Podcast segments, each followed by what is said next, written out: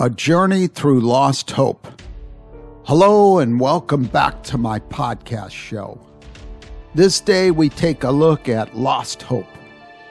Too many people faced with too many challenges feel like they're cursed, have lost all ambition, can't seem to focus on anything, have been set aside, feel like an unknown, and no way to come back.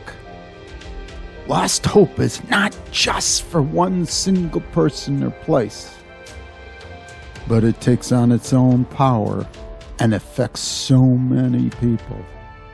Today's society needs recognition and social media presence. We all want to be liked, and we all want more complete relationship with work and our living.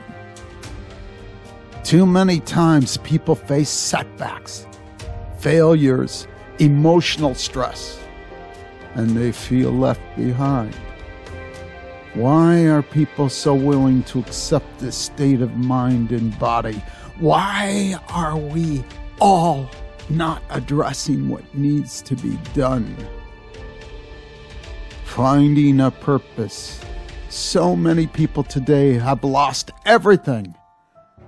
Yet they find their next project, job, skill, or maybe a new purpose in life. Mindset shift and changing your entire mindset becomes a powerful tool and adventure, and it sets you up for success and addresses hopelessness. Rebuilding your ambition when you leave the past and remove obstacles. You change the way you operate and start something new, fresh, and meaningful. And then connecting with others seeking out others that face the same things that you are going through. It may provide a path to helping you overcome and adapt to change. Lost hope can be left behind, and feeling a new beginning and an adventure can bring you everything. Make it your mission to never fall into a trap and feel lost and alone ever again.